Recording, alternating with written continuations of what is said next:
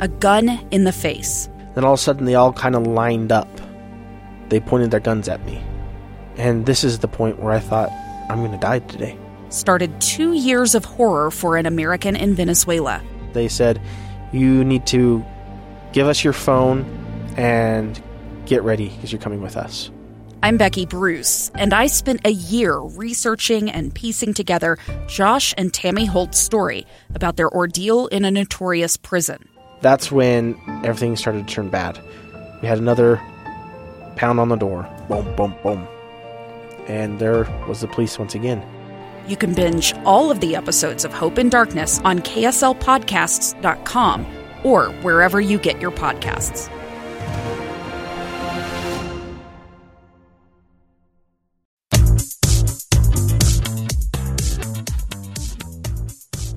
Welcome to Counseling on Demand. I am your host, Fred Riley. Hey, thank you for tuning in to another podcast. Uh, today we're going to be talking about making friends, and, and depending on uh, where you live and different uh, family dynamics and personality styles and so forth, there's going to be uh, different uh, factors in uh, how you make friends and why you make friends, how those friendships are put together, how they um, compare in, in terms of intensity and so forth. So I thought we could talk about friendships today, uh, forming friendships, and uh, and I think it depends also. By the way, I think it depends on age as well. Uh, there's incredible pressures in certain communities to, um, in certain age groups, middle school, high school. Um, your status can feel like it's based upon friends, and obviously we can get into social media where uh, you know the more fake friends you have on Instagram or Facebook, your your status goes up and that type of thing. But the idea is ultimately, as you go through life, friends really kind of narrow down to just a few certain people, and they're the ones that uh, more than likely, you know, you've had a good history with. You have a lot of things in common. And so I think friendships, it's kind of like dating or how dating should be. And, and what I mean by that is dating is kind of like uh, doing job interviews. It's not uh, finding the first person and deciding they're the best for you. Dating is kind of evaluating and seeing, you know, where that best match is and uh, learning more about yourself and what you like and what you need in the future. And same with friendships. Um, I think there's a me- an incredible amount of social pressure, but also personal pressure that uh, we put on ourselves to maintain uh, and hold and uh, be responsible ultimately for the connection of the friendship. And and the people that uh, I think are healthiest are those that are very comfortable within themselves, and then the friendship is is additional. Um, they can be at home and be okay. Um, and the friendship is uh, being out of the home or having somebody over, but it's just it's an extra experience. So the number one thing we look for when we look for friendships, it should be things in common. You know, that's that's really you know this idea that birds of a feather flock together that idea, um, I think it happens kind of naturally, and uh, we we find things in common. We find similar thought patterns, and I think that's the place where we tend to feel the most comfortable. And so we have to keep in mind that uh, you know the healthier we are, we're more likely to find friendships with with healthier individuals, and we can bring other people into that that realm as well. So I, I may have mentioned a study previously, but uh, when we look at friendships, we are incredibly judgmental of ourselves. And as a matter of fact, uh, we feel that we're about 40% uh, accepted on that first interaction. And uh, that's our issue, when in fact, uh, most people think that uh, you have a good impression about 90% of the time. And so, so a big part of going into a friendship is doing some of your self work that says, you know, you don't need to earn your place in the, re- the relationship. Um, that's something that you do in a cooperative way. Um, you have equal space in that friendship. So, part of friendship, let's go back to early development for just a minute.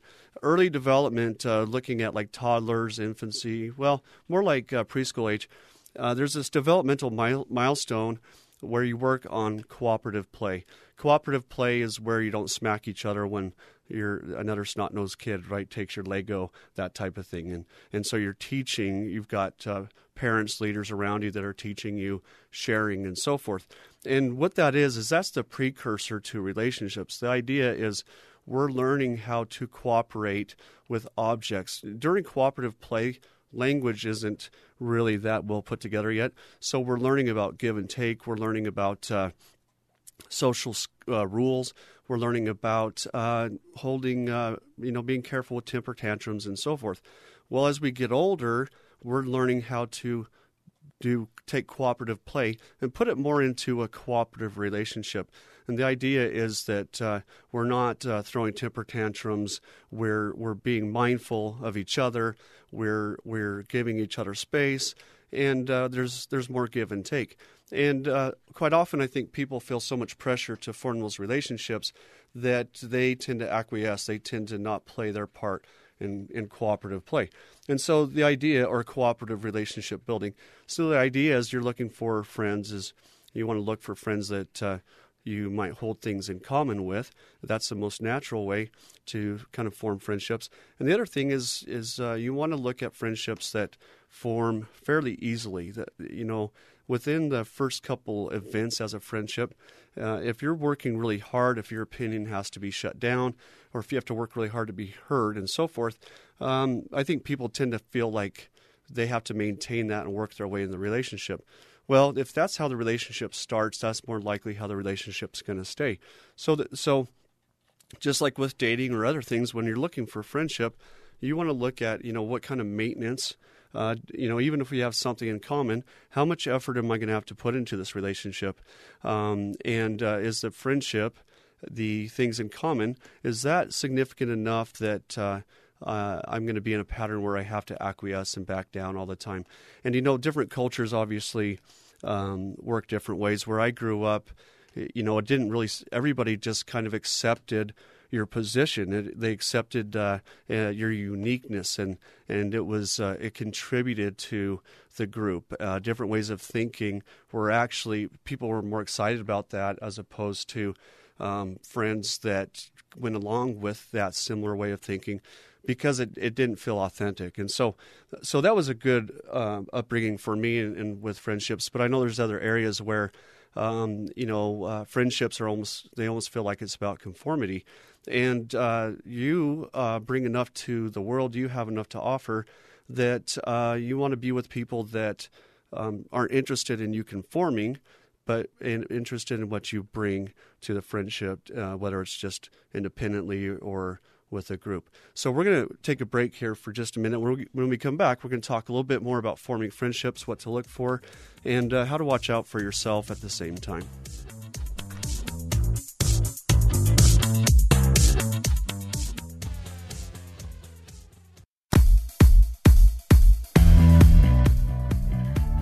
All right, uh, welcome back to Counseling on Demand. I am your host, Fred Riley.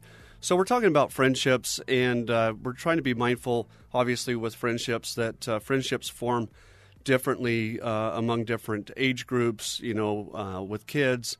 A lot of times uh, with kids, friendships are based upon parental friendships and who our parents spend time with. And then middle school, high school, there's a lot of what I call social jockeying. You're trying to jockey for position uh, with uh, fitting in with other groups, and and then as you get older, hopefully you care less about the jockeying for positions. But in some communities, um, I've noticed that uh, even as adults, there's a those learned behaviors on uh, forming a uh, friendships still play out where you have to really feel like you qualify yourself or you have to disqualify yourself to be part of that friendship.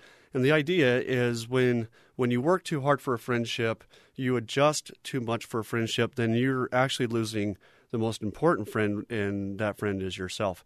The idea is that you might feel like you're with this group of people, but you can still feel uh, very alone. And that's where depression, anxiety, social anxiety, things like that can come into play because you're kind of uh, you're pushing yourself aside and saying the extent to which I'm worth being included um, is dependent upon what I give up and what I sacrifice. You're going to find that those friends that you stay with throughout life are the ones that uh, they might challenge you here and there, um, which is fine. You want them to challenge you, um, not because they're telling you that the way you think is wrong, but they're being honest. They're they're willing to have a difference of opinion, and they're willing to tell you things that uh, maybe not necessarily make you feel better. They're being real, they're being authentic versus just trying to uh, please you and trying to kick it, trying to trying to fit in. And so, as you're forming relationships, again, it's easiest. Uh, we have a tendency in study support that we look for. Um, you know, we might look for new hobbies or different things like that. But uh, when we have something in common, it gives us a lot of content. It gives us a lot of uh, dynamics that uh, are, we find in common. So that's that's kind of the foundation. But then again, um, you want to really um, screen friendships that uh, allow you to be you. And uh, those early patterns, like I mentioned, in the initial building stages of a relationship, are very telling.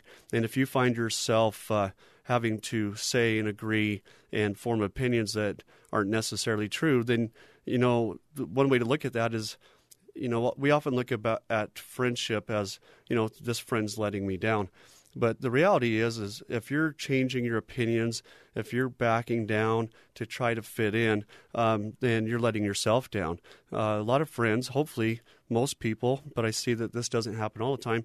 Many people um, don't really care what your opinion is, but if you're worried about how they receive your opinion, um, you might adjust your opinion, and then they have no idea that you're adjusting your b- opinion in their behalf. So that becomes part of the pattern. They figure that if you like something, if you want to go to a certain type of movie, they figure that's because that's what you like. And so um, you're forming and changing yourself. And they're accepting that because they believe that, just hopefully, like they do, they think that your opinions are, are authentic.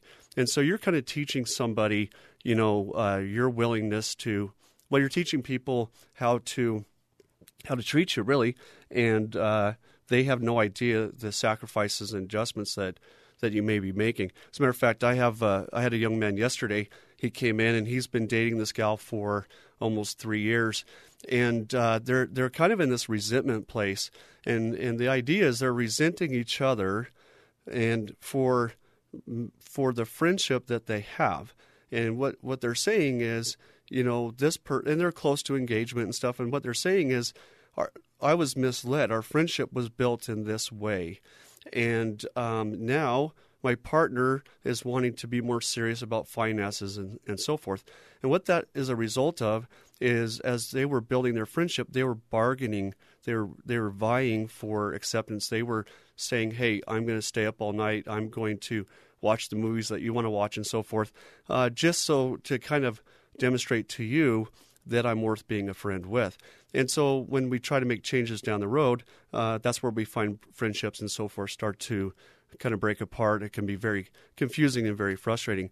So the most important part for this segment on friendships is really uh, the friend that you need to be uh, with first and foremost and not let down is obviously yourself. And stay true to yourself and uh, find people that uh, are not threatened by you being true to yourself. Find people that uh, find your uniqueness and your perspective to be um, not necessarily in line with them, but acceptable for what it is that that's the key. Those are the two keys that we'll talk about for now.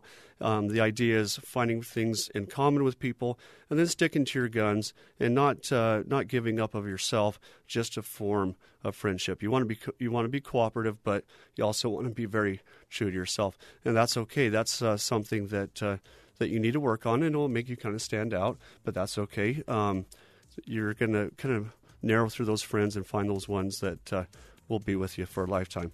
I am Fred Riley. Thank you for listening. You can find me online at gettingbacktolife.com. That's getting back the number two life.com.